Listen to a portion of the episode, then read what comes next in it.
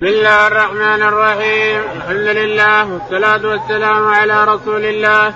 قال الإمام الحافظ أبو عبد الله محمد بن اسماعيل البخاري في صحيح كتاب الحج: باب الطيب عند الإحرام وما يلبس إذا أراد أن يحرم ويترجل ويدهن. وقال ابن عباس رضي الله عنهما: يشم المحرم الريحان وينظر في المرآة وتداوى بما يأكل الزيت والسمن. وقال عطاء: يتقدم ويلبس الهميان. وطاف ابن عمر رضي الله عنهما وهو محرم وقد حزم على بطنه بثوب، ولم تر عائشة رضي الله عنها بالتبان باسا للذين يرحلونه دجها. قال رحمه الله: حدثنا محمد بن يوسف قال حدثنا سفيان عن منصور عن سعيد بن جبير قال: كان ابن عمر رضي الله عنهما يدين بالزيت، فذكرته لابراهيم فقال: ما تصنع بقوله؟ حدثني الأسود عن عائشة رضي الله عنها قالت: كأني أنظر إلى أبي صديق في مفارق رسول الله صلى الله عليه وسلم وهو محرم. بسم الله الرحمن الرحيم. الحمد لله رب العالمين، صلى الله على نبينا محمد وعلى آله وصحبه أجمعين. يقول الإمام البخاري رحمه الله في صحيحه، ونحن لا نزال في كتاب الحج، يقول رحمه الله: باب الطيب عند الإحرام. باب الطيب عند الإحرام، يعني هل يجوز الطيب عند الإحرام؟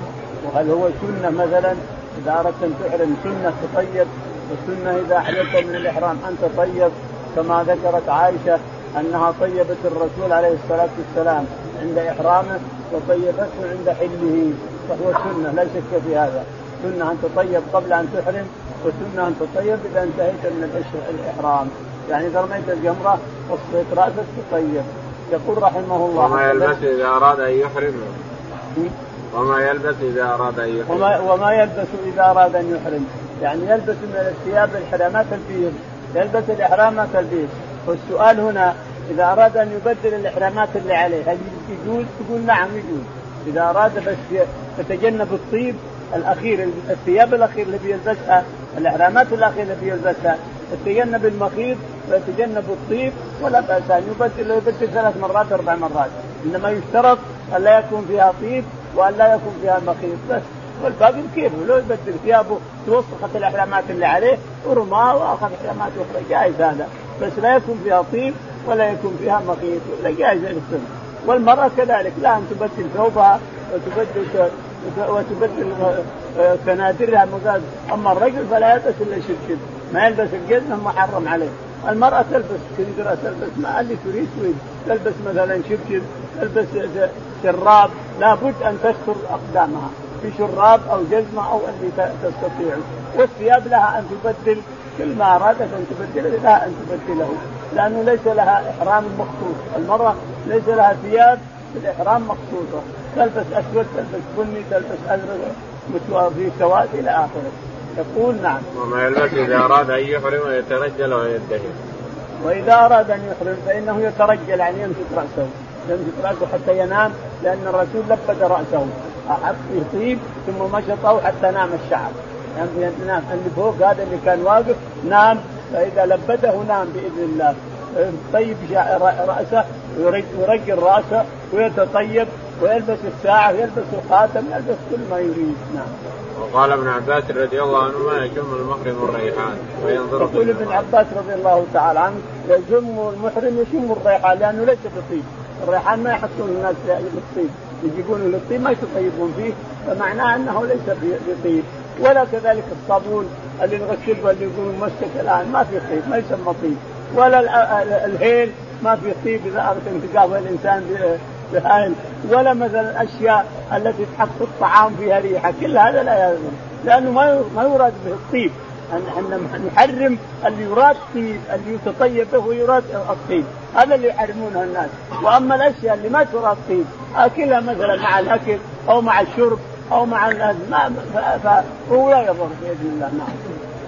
والله ينظر في المرآة، وينظر في المرآة ويمسك رأسه، إذا أراد أن يمسك رأسه يمسك رأسه، إنما المرأة لا، ما تمسك رأسها، لأن حرام الرجل في ولا يمسك رأسه إذا كان محرم، لأنه قد يقع شعر من رأسه. أما المرأة فلها أن تمسك رأسها، لكن لا تتعرض، لا تغطي وجهها إلا عند الحاجة، عند الحاجة يعني لا مر رجال أجانب تحط الطرحة على وجهها. ويتداوى بما يأكل الزيت والسمن. ويتداوى بكل شيء فيه زيت فيه ريحة، يتداوى بالطيب، يتداوى من الأدوية التي فيها ريحة ما فيها شيء. وقال عطاء يتقدم ويلبس البنيان. وقال عطاء يتقدم يعني يلبس خاتم ويلبس الهميان، الحزام اللي بالوسط هذا يحط فلوسه، هميان الحزام اللي يحطه بوسطه ويحط فيه الدراهم جائز، هذا يحط خاتم ويحط ساعة ويحط الهميان هذا اللي يلبسه على سرته ويحط فيها فلوسه، كل هذا جائز. ما أذكر أحد أذكر هذا كله. وقال ابن عمر رضي الله عنه وهو محرم وقد حزم على بطنه من ثوبه. وطاف ابن عمر رضي الله عنه بالبيت، ابن عمر بالبيت وقد حزم على بطنه ثوب كامل، حزم ربط ثوبه على بطنه. ولم ترى عائشة رضي الله عنها بالتبان بأسا للذين يرحلون وجهه. يقول ولم ترى عائشة بالتبان، وهو قميص قصير الأكمام وقصير السيقان إلى آخر تحت الركبة شوي، ومن هنا للي يرحلون هودجها. ما ترى بأس الذين يرحلون هودجها بالتبان، وهو القميص اللي قصير الأكمام وقصير السيقان. قال حدثنا محمد بن يوسف. يقول البخاري رحمه الله حدثنا محمد بن يوسف التنيسي قال حدثنا سفيان الثوري قال عن منصور محمد بن يوسف الجعفي التنيسي قال حدثنا سفيان الثوري قال حدثنا منصور بن المعتمر قال عن سعيد بن جبير قال كان ابن عمر رضي الله عنهما يدين بالزيت. قال كان ابن عمر رحمه الله رضي يدين بالزيت، يعني ذكر ما فيه الزيت، ما في طيب اصلا، ما في زيت طيب. فذكرته لابراهيم قال ما تسمع بقولي حدثني لقد عائشة رضي الله عنها قالت اني انظر الى ابيض الزيت من خارج رسول الله صلى الله عليه وسلم. يقول انه كان يدهن ابن عمر بالزيت وكانه انكره، فذهب وسال الاسود ابراهيم بن يزيد النخعي الفقيه زمانه رحمه الله، له كتب سماها كتب ابراهيم ابن يزيد النخعي وفقيه زمانه. قال ما تصنع بقول عائشة رضي الله عنها. كان واحد انتقد ابن عمر انه طيب بالزيت حط راسه زيت من الطيب ومنهم، وقال ما تصنع بقول عائشة فاني انظر الى وبيص المسك، يعني لمعالي المسك في مفارق الرسول عليه الصلاة والسلام، الحبل الابيض هذا ترى وبيص المسك في مفارقه، مفرق الحبل هذا حط المسك في مفارقه قبل ان يحرم ويبقى ويسير الى جهة الشمس، سال المسك معه طيب يسير باذنه على المفارق. ما تقول بقول عائشة حجة لا شك في هذا، كنت انظر الى وبيص المسك في مفارق رسول الله عليه الصلاة والسلام، احتج عليه بحديث عائشة ونعم الحجة. قال رحمه الله حدثنا عبد الله بن يوسف قال أخبرنا مالك عن عبد الرحمن بن قاسم عن أبيه عن عائشة رضي الله عنها زوج النبي صلى الله عليه وسلم قالت كنت أطيب رسول الله صلى الله عليه وسلم لإحرامه حين يحرم ولعله قبل أن يطوف بالبيت. قول البخاري رحمه الله حدثنا عبد الله بن يوسف قال حدثنا الإمام مالك بن أنس قال حدثنا عبد الرحمن بن القاسم عن أبيه القاسم بن محمد عن عائشة رضي الله تعالى عنها تقول إنها طيبت الرسول عليه الصلاة والسلام قبل أن يحرم، قبل أن يتلبس بالإحرام، طيبت رأسه وطيبت ثيابه قبل أن يحرم. يقول بعدما حل أيضا طيبته، فهو سنة أن تطيب الإنسان قبل أن يحرم ويبقى الطيب عليه، لكن الإحرامات لا يجعل عليها طيب، لأنه لو نزعها ما يجي يرجعها. الإحرام الفوقاني أو التحتاني لا تطيبه الإنسان، لأنك لو طيبته وقلعته وتشتغل شغل أو شيء لا ما تعيده على نفسك، لأنك لو عدته عليك دم، لأنك تطيب فلا تعيده على نفسك، إنما تطيب لا بأس به قبل أن تحرم وتمشي بالطيب هذا حتى تحل من إحرامك. لقول عائشة كنت أطيب الرسول لإحرامه عليه الصلاة والسلام ولحله بعد أن ينتهي.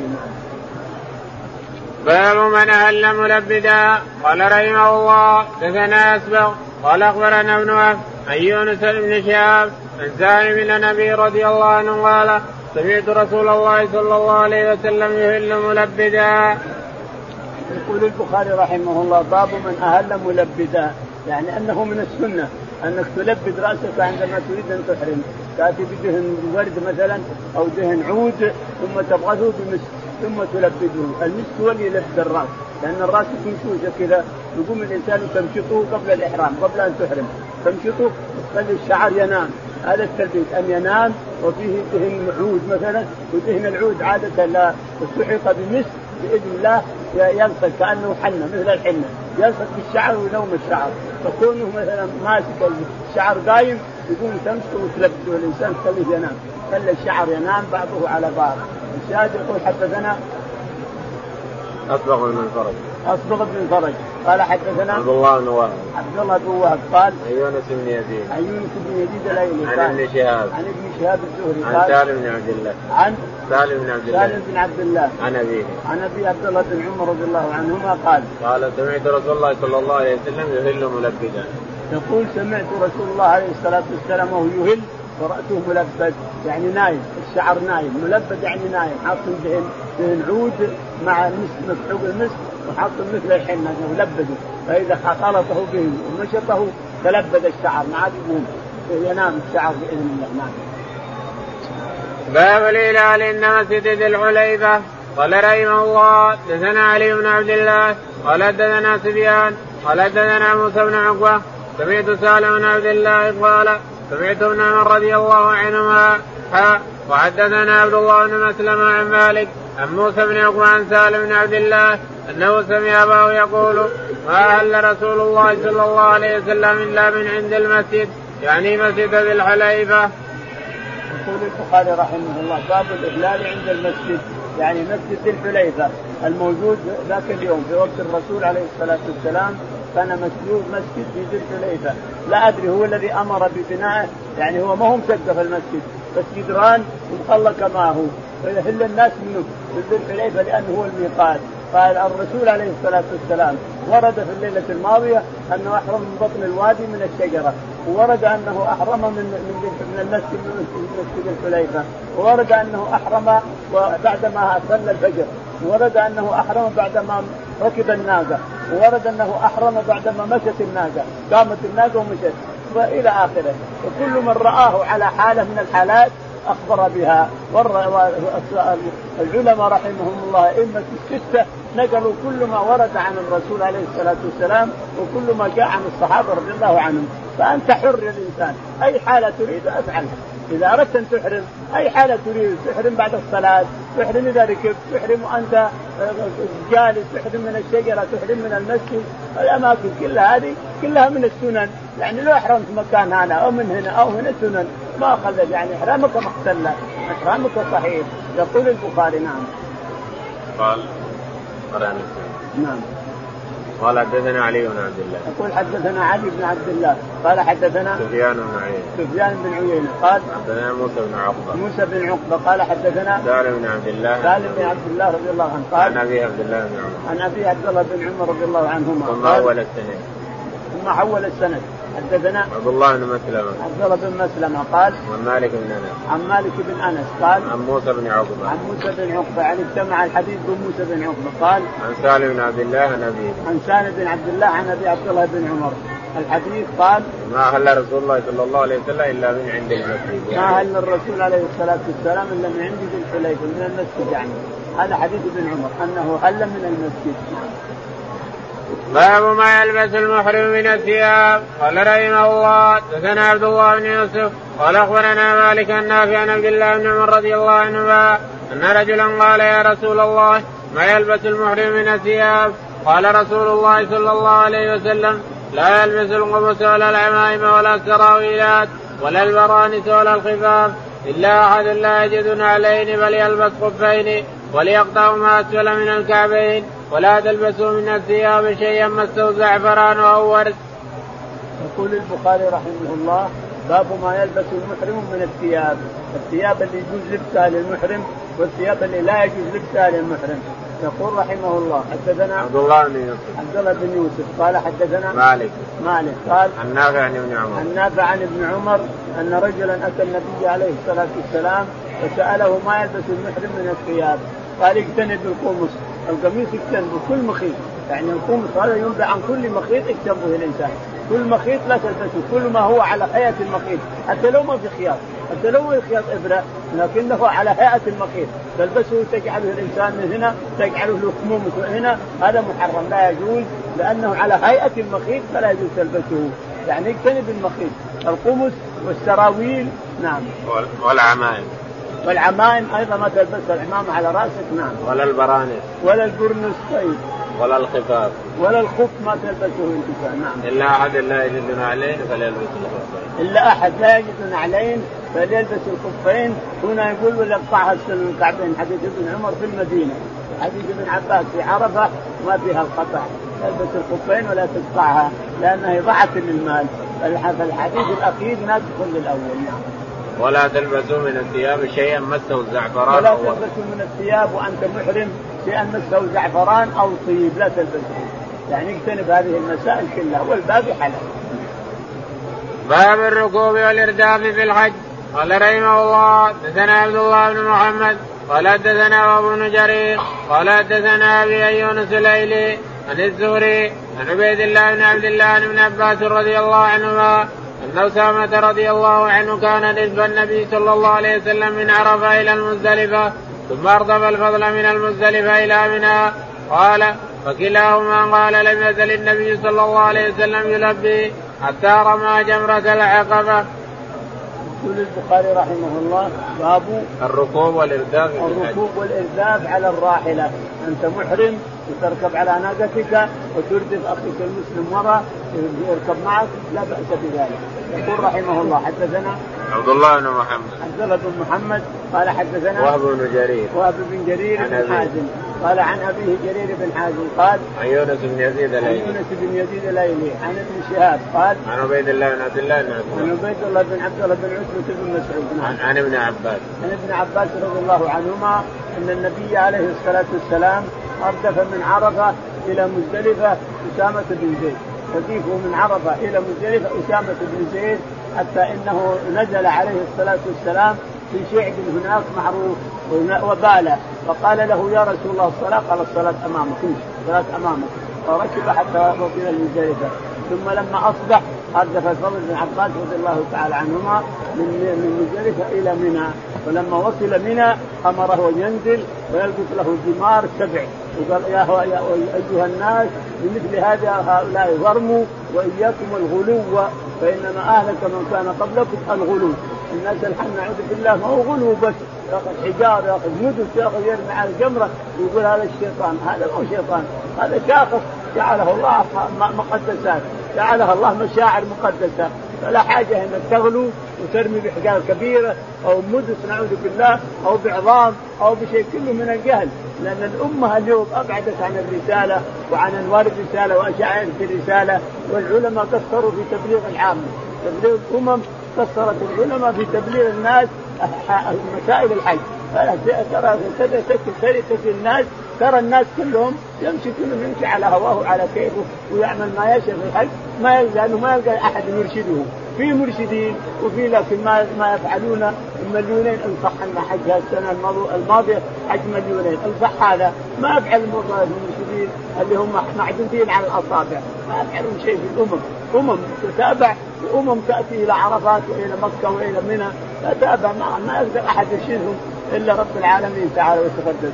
الشاهد أن الرسول عليه الصلاة والسلام أردف الفضل بن عباس من مزدلفة إلى منى، ولما أقبل على منى قبل أن يصل منى قال له انزل فالقطني جمرات، فنزل الفضل ولقد جمرات ثم ركب مرة ثانية على ناقة الرسول حتى وصل عليه الصلاة والسلام إلى مكانه الخيام، مكان الخيام اللي مضروبة، ولما وصل قيل إنه رمى وهو راكب، وقيل أنه رمى بعدما طلعت الشمس يظله أسامة وبلال انشرشف عن الشمس ساعة قريب 9 مثل يومنا هذا أو 8 مثل يومنا هذا، يظله أسامة بن زيد ويظله بلال رضي الله، هذا ما تفترق وهذا ما الرسول بينهم يمشي وبلال عليه حتى رمى جمرة العقبة.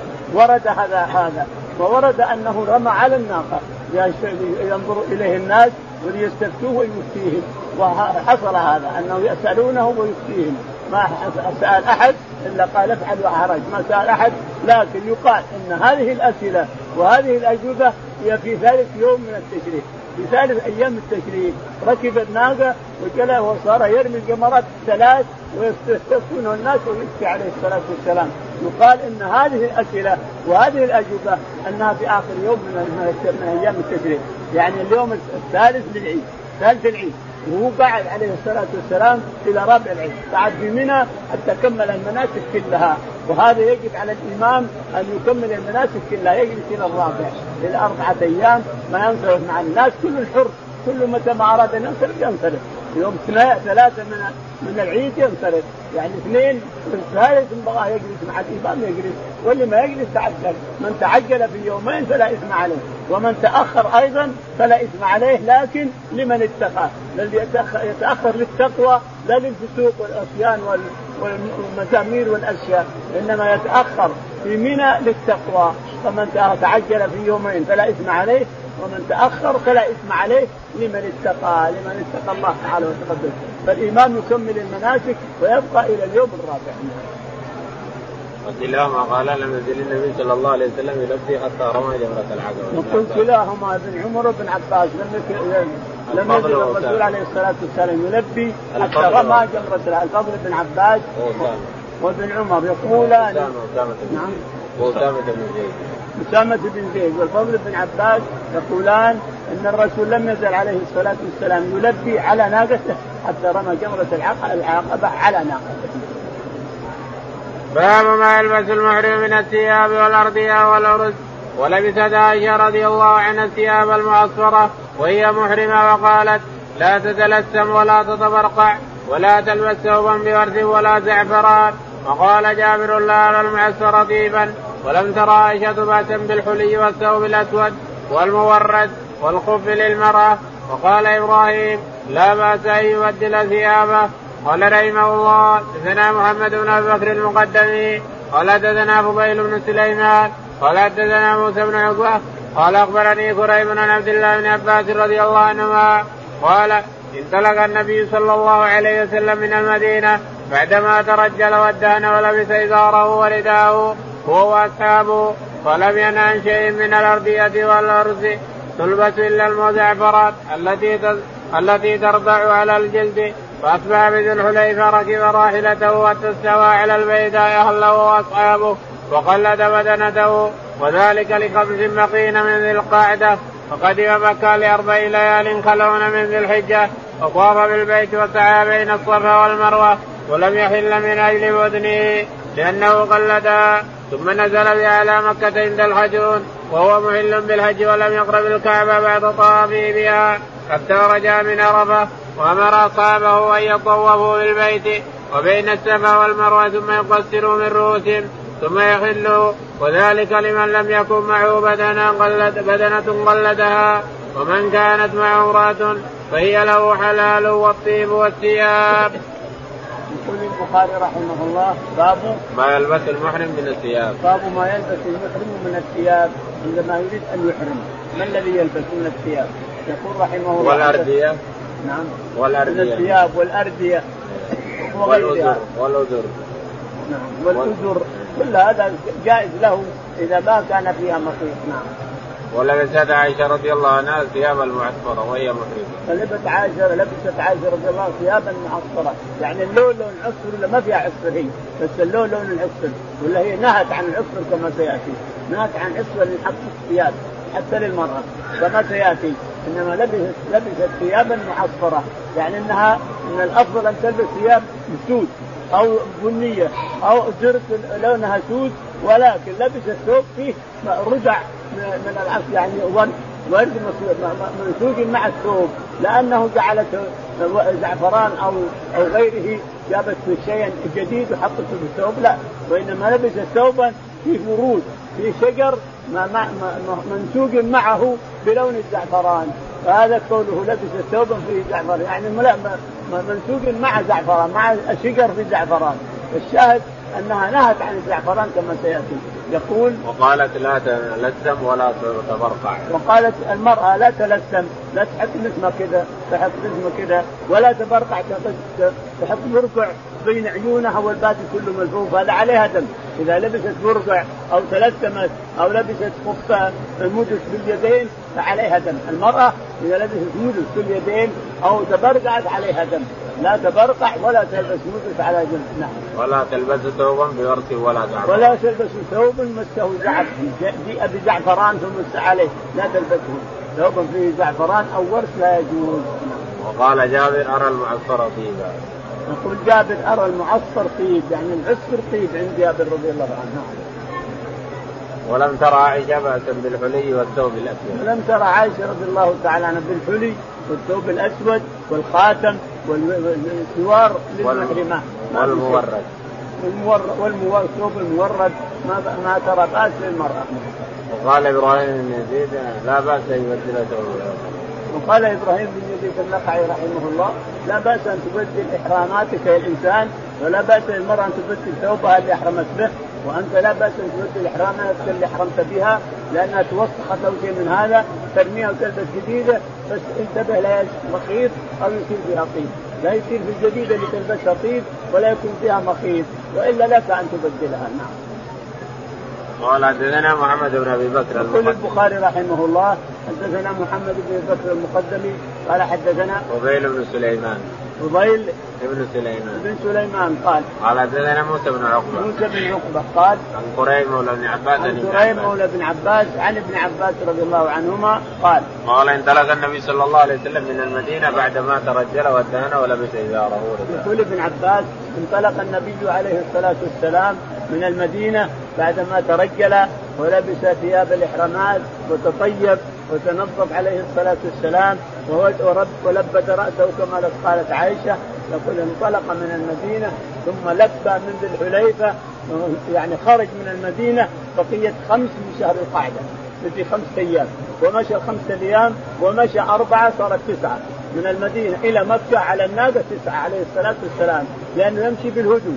لك أن تمشيها 5 أيام، لك أن تمشيها 8 أيام، لكن هو يمشي بالهدوء عليه الصلاة والسلام. في المرحلة ينزل ثم يرحل ثم يلقى المرحلة الثانية ينزل، ووصل مكة ل4 مرات من ذي الحجة، وجلس هناك وطاف عليه الصلاة والسلام طواف القدوم وسعى مع طواف القدوم. معنى هذا أن الإنسان إذا أراد أن يقدم سعي الحج مع طواف القدوم لا بأس بذلك، يقدم تطوف طواف القدوم ثم تسعى بعده ولا سعي عليك بعد ذلك، سعي ما فيه. لكن سكان مكة ما يمكن، ساكن مكة يقول بطوف وأسعى بقدم، يقول لك لا، هذا بس للأفق للآفاق اللي يأتي من الآفاق يطوف للقدوم ويسعى مع طواف القدوم، لأن طواف القدوم سنة في حقه، حق الآفاق اللي يجي سنة في حقه، والسعي لابد أن يكون أما بعد السنة أو بعد واجب أو بعد ركن، لازم السعي لابد بعد عبادة. أما أن تطوف للقدوم سنة، أو مثلا تطوف للواجب سنة، أو تطوف للركن فالشاهد أن السعي لابد بعد طواف مسنون أو واجب أو ركن، لابد من هذا. فالرسول عليه الصلاة والسلام قدم السعي مع طواف القدوم ولم يسعى بعد ذلك. لما جاء يوم العيد فطاف عليه السلام وحل، جاء وطاف في البيت صلى الظهر هنا ورجع إلى الناس وصلى بهم الظهر أيضا. فالشاهد أنه قدم نهار 9، ولما قدم عليه الصلاة والسلام طاف للقدوم وسعى بعد طواف القدوم. أما الصحابة رضي الله عنهم ليش؟ لأنهم زادوا بدنه 63 بدنه وأهل وقارن، أهل عليه الصلاة والسلام قارن، فلم يحل من إحرامه حتى رمى جمرة العقبة، ما حل من إحرامه حتى رمى جمرة العقبة. أما الصحابة رضي الله تعالى عنهم فأمرهم أن يحلوا الحل كله يا رسول. نعم الحل كله، طوفوا واسعوا للعمرة إنها عمرة، طوف وسع وقصر ثم كل شيء يحلك، حتى امرأتك تحلك، كل شيء يحلك. الأيام الباقية هي 4 أيام اللي بقيت، اعمل ما تشاء حتى زوجتك تحلك.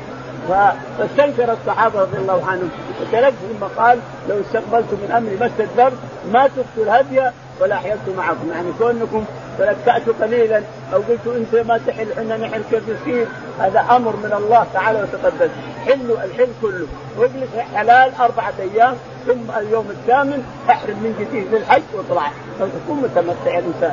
ولهذا عند الإمام أحمد التمتع أفضل الأنساب كلها التمتع، لأن الرسول قال لو استقبلت من أمري ما استدبرت ولا تأسف إلا على الفاضل. ما يتأسف عليه الصلاة والسلام إلا على الفاضل. عند الأئمة الثلاثة كل واحد يرى الإفراد أفضل، واحد يرى القران أفضل، وكل له رأيه رضي الله عنهم وأرضاهم. الشاهد أن الرسول أتى وأمر الصحابة يحلوا الحل كله، ثم نهار 8 أحرم عليه الصلاة والسلام وطلع إلى منى وصار يقصر الصلاة بمنى، قصرها 5 لوقات التي طلع إلى منى يوم 8، 5 الظهر والعصر والمغرب والعشاء والفجر. قصر الظهر 2 ركعتين والعصر 2 ركعتين والمغرب 3 والعشاء 2 ركعتين والفجر 2. هكذا فعل. ويرى كثير من العلماء أنه نسك القصر اللي في منى في أيام منى ثم ترجع من عرفات أو تخرج مكة أنه نسك من الأنساك، لأنه فعله الرسول عليه الصلاة والسلام حتى لأهل مكة. يقول بعض العلماء حتى لأهل مكة أنه لهم أن يقصر الصلاة من الرباعية لأنه نسك ولأن الرسول فعله. لكن الراجح عند العلماء كلهم كل أئمة الأربعة أنك تصلي 4 في الوقت بوقتها، تصلي 4 في الوقت بوقتها، لأنك في سكان مكة وساكن مكة لازم أن يحل أن يصلي، لأنك كأنك في بلادك الإنسان. يعني تطلع إلى منى ما فرقت مكة، أنت في مكة، كذلك في عرفات ما فرقت مكة، أنت قريب من مكة إلى آخره. ولأن عثمان رضي الله تعالى عنه لما تزوج بمكة أتم الصلاة، أول كان يقصر لكن لما تزوج بمكة قال أنا صار لأهل مكة ساعة بعدها ما حصل شيء بقي فيها على الصيام حتى طلع يوم 8 أحرم يوم 8 وطلع على عرفة. معنى هذا أن الحاج إذا جاء حجاج هنا سواء قارن أو مفرد، أما المتمتع فهو صحيح أنه ينبغي لا يأتي الكعبة، ما في لزوم يجي الكعبة يطوف في اليوم ولا في الليلة ولا يقول بصلي مع الناس، هذا يصير زحام. الحجاج كثير ولا جيتوا تجمعوا ويصير زحام في الحج، وخلى الحجاج خلى الكعبة واترك المطاف لأهل المطاف اللي يجون قادمين جدد، يجيك قادمين جدد حجاج اترك الكعبة لهم. أما أنت ما دام طفت وسعيت أنت قارن أو طفت وسعيت أنت مفرد أو طفت سعيت وأنت متمتع اترك الكعبة لأهل لمن أتى حاجا قادما، اترك لإخوانك اللي يجون يلبون جدد. أنت اسكن في خيمة أو اسكن في فندق أو اسكن في بيت أو عملت ما تشاء، لكن لا تجي البيت ما دام طفت وسعيت، لا تجي البيت خلاص، لأن الرسول ما أتى البيت إطلاقا حتى رجع من عرفات، حتى رجع عليه السلام من عرفات. فهذا هو الواجب على المسلم أن يترك الكعبة للجدد اللي يريدون على مكة جدد، اتركها على سلاح تزحى، لأنك لو تجي في الوقت تصلي تزحم الناس ولا يصير جديد ما يلقى طواف ولا يلقى مكان سعي ولا يلقى اترك الطواف لأهله للجدد. فأما مات بالحليفة حتى أصبح. قال ابن عمر رضي الله عنهما عن النبي صلى الله عليه وسلم قال رحمه الله دثنا عبد الله بن محمد قال دثنا هشام بن يوسف قال أخبرنا ابن جريج قال دثنا محمد بن المنكدر عن أنس بن مالك رضي الله عنه قال صلى النبي صلى الله عليه وسلم في المدينة 4 وفي ذي الحليفة 2 ثم بات حتى أصبح في ذي الحليفة، فلما ركب راحلته واستوت به أهل. يقول البخاري رحمه الله باب من بات في ذي الحليفة حتى أصبح، بات في ذي الحليفة حتى أصبح وأهل بعد ما صلى. يقول حدثنا قاله ابن عمر عن النبي صلى الله عليه وسلم، قاله ابن عمر رضي الله عنه عن النبي عليه أنه فعل النبي، يعني عمر يقول هذا فعل الرسول عليه الصلاة والسلام. حدثنا عبد الله بن محمد قال حدثنا هشام بن يوسف قال حدثنا عبد الملك بن جريج قال حدثنا محمد بن المنكدر قال عن أنس رضي الله تعالى عنه قال أنس صلى النبي صلى الله عليه وسلم بالمدينة 4 وبذي الحليفة 2. صلى النبي عليه الصلاة والسلام بالمدينة 4 وفي الحليفة 2، يعني لما صلى 4 ومشى إلى الحليفة وجلس في الحليفة صلى فيها 2، يعني كسر الصلاة لأنه مسافة قصر، لأنه نوى السفر خلاص، ما دام خرجت من بلادك ونويت السفر تقصر لو أنت في حدود بلدك، لو أنت في حدودها، لكنك نويت السفر وخرجت من البلاد تقصر. ثم بات حتى أصبح بذي الحليفة ثم بعد ذلك أحرم من محل ما صلى. قال رحمه الله دثنا قتيبة قال دثنا عبد الوهاب قال دثنا أيوب بن أبي كلاب عن أنس بن مالك رضي الله عنه أن النبي صلى الله عليه وسلم صلى الظهر بالمدينة 4 وصلى العصر بذي الحليفة 2 قال وأسيوا بات بها حتى أصبح. يقول رحمه الله حدثنا قتيبة قال حدثنا عبد الوهاب قال حدثنا أيوب قال عن أبي كلابة عن أبي كلابة يرمي عن أنس بن مالك عن أنس رضي الله تعالى عنه أن النبي عليه الصلاة والسلام صلى الظهر في المدينة 4 وصلى العصر بذي الحليفة لأنه نوى السفر خلاص. صلى العصر بذي الحليفة 2 لأنه نوى السفر وخرج من المدينة خرج من بلاده نوى السفر وخرج من بلاده له أن يقصر فقصر بذي الحليفة وذي الحليفة قريب 30 كيلو ذي الحليفة عن المدينة قريب 30 كيلو. نعم. قال يقول أبو كلابة وأحسبه حتى بات بها يقول إن أنس رضي الله تعالى أبو كلابة يقول إن أنس كان يقول إنه بات يعني صلى العصر 2 وصلى المغرب والعشاء 2 أيضا وصلى الفجر ثم حتى بات وصلى الفجر وأحرم ونوى بعدما صلى الفجر. باب رمي السود بالهلال. قال رحمه الله دثنا سليمان بن حرب قال دثنا حماد بن زيد عن أيوب عن أبي كلابة عن أنس رضي الله عنه قال صلى النبي صلى الله عليه وسلم بالمدينة الظهر 4 والعصر بذي الحليفة 2 وسمعتهم يصرخون بهما جميعا. يقول البخاري حدثنا باب رفع الصوت بالإهلال يعني بالتلبية. الإهلال هي التلبية يعني إذا أردت الإنسان أن تحرم تنوي بقلبك أن المحرم بكذا أما متمتع أو قارن أو مفرد تنوي بقلبك ثم تصرخ بما نويت تصرخ لبيك اللهم لبيك عمرة وحجة أو تقول لبيك حجا أو تقول لبيك عمرة أو إلى آخره متمتع أو نحوه تصرخ بما تنويه بقلبك بدون نية ما يصرخ بدون نية أن تتلفظ بدون نية ما يصرخ وأنت تصرخ تنوي ولا تلفظ ما يصرخ. الشاذ لابد من الجمع بين النية واللفظ فانوي بقلبك هذا النسك وتلفظ به حينما تصرخ الإنسان لبيك اللهم لبيك إلى آخره. قال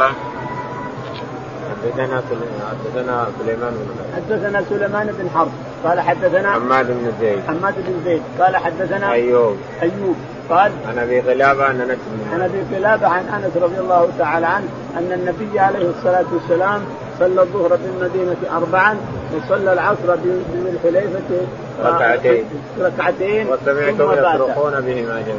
وسمعتهم يصرخون بهما جميعا يعني لبوا الصحابة لبى عليه الصلاة والسلام ولبى الصحابة سمعتهم يصرخون بهما جميعا يعني بالإحرام اللي بعمرة واللي بحج واللي بحج.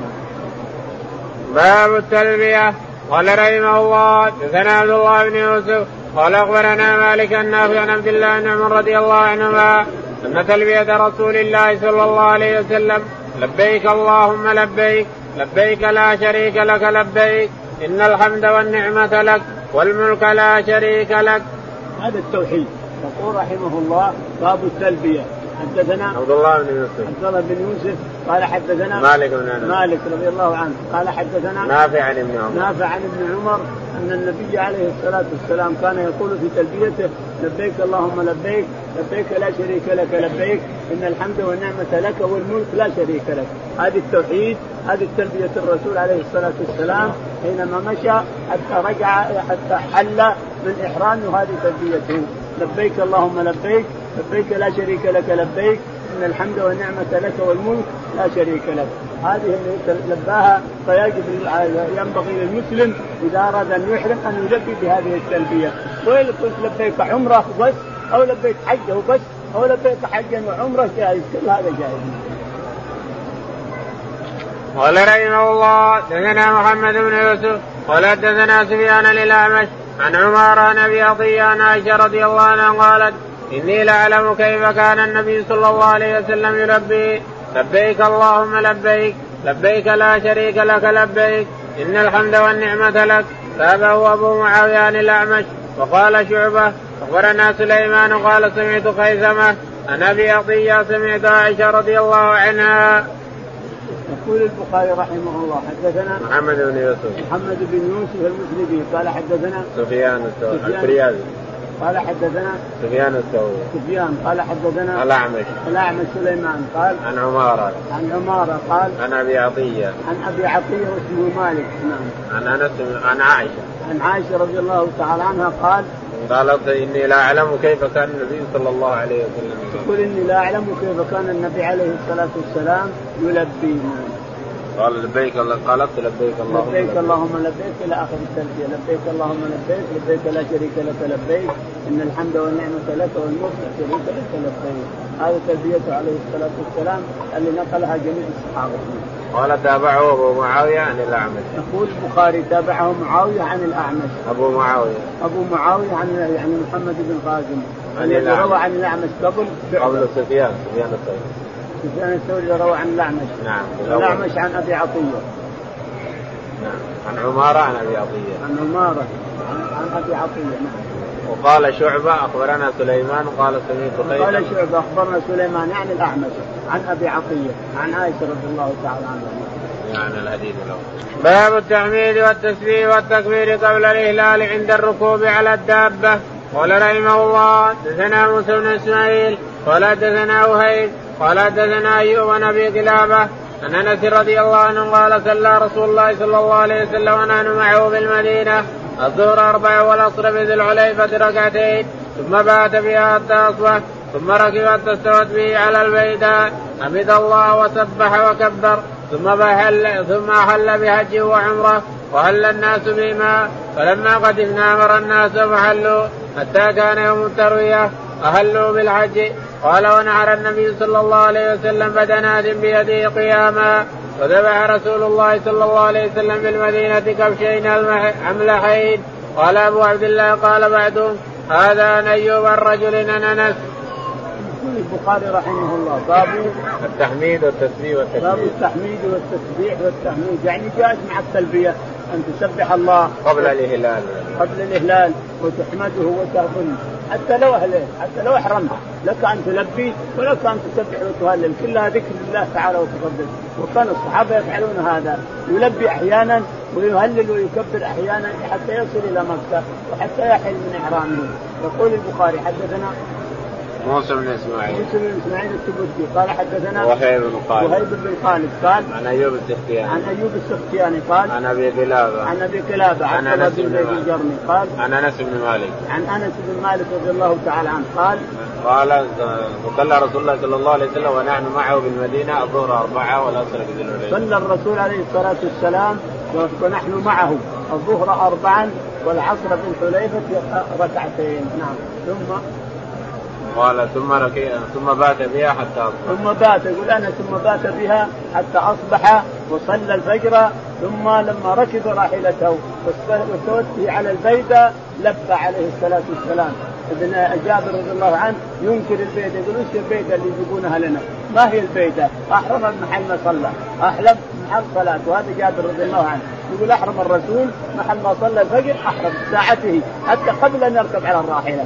هذا حديث جابر الذي في صحيح مسلم الطويل. يقول هذا ابن عمر يقول لما استوت على البيداء لف عليه الصلاة والسلام حمد الله وكبر وهلل ثم لف. نعم. ثم هل بحج وعمرة يعني انه قران الحج. العمرة ما يحل بها الا بعد ما اتاه جبريل. لكن الكلام هذا ما بعد ما اتاه جبريل بعد ما احرم بالاثنين. نعم. قال ونحر النبي صلى الله عليه وسلم بدنات بيده. يقول أنس رضي الله تعالى عنه ونحر النبي عليه الصلاة والسلام بدنات بيده 63 بدنة عدد سنينه عليه الصلاة والسلام. سنينه 63 سنة عاش كذلك نحر 63 بدنة. وبقى علي رضي الله عنه أن ينحر 37 جابها من اليمن معه وضحى أو قال نحر عن نسائه البقر عليه الصلاة والسلام. نعم. قال وذبح رسول الله صلى الله عليه وسلم بالمدينة كبشين أملحين. هذا ما له دخل في الحج. ذبح بالمدينة كبشين في الأضحية وهو ما حج.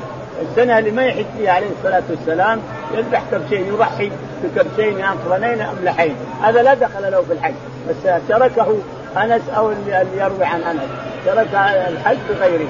وإلا فلما حج عليه الصلاة والسلام ما ضحى عن أحد ما سمعنا أن أحد تولى الضحية عنه وأنه ذبح، ما سمعنا هذا، لأن جميع كبار الصحابة معه، أبو بكر معه، عمر معه، عثمان معه، وعلي معه، كل الصحابة كبارهم المهاجرين والأنصار كلهم معه، فمن يضحي وهو بعرفة كيف يضحي؟